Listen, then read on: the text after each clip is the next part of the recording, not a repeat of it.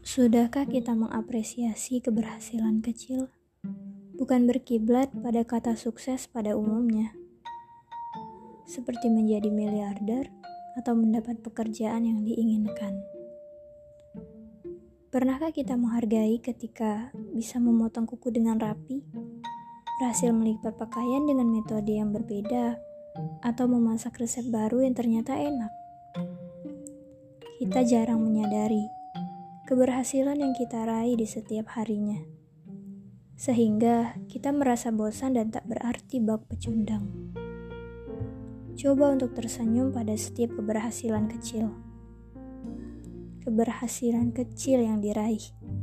Bahkan, jika bisa, cobalah untuk berbangga diri. Lalu, jika hanya mengapresiasi hal kecil, Bukankah kita hanya akan jadi penonton para peraih prestasi di luaran sana? Dengan berani, aku katakan tidak.